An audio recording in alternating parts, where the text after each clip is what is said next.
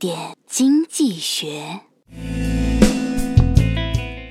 等我股票回本了，就跟你离婚。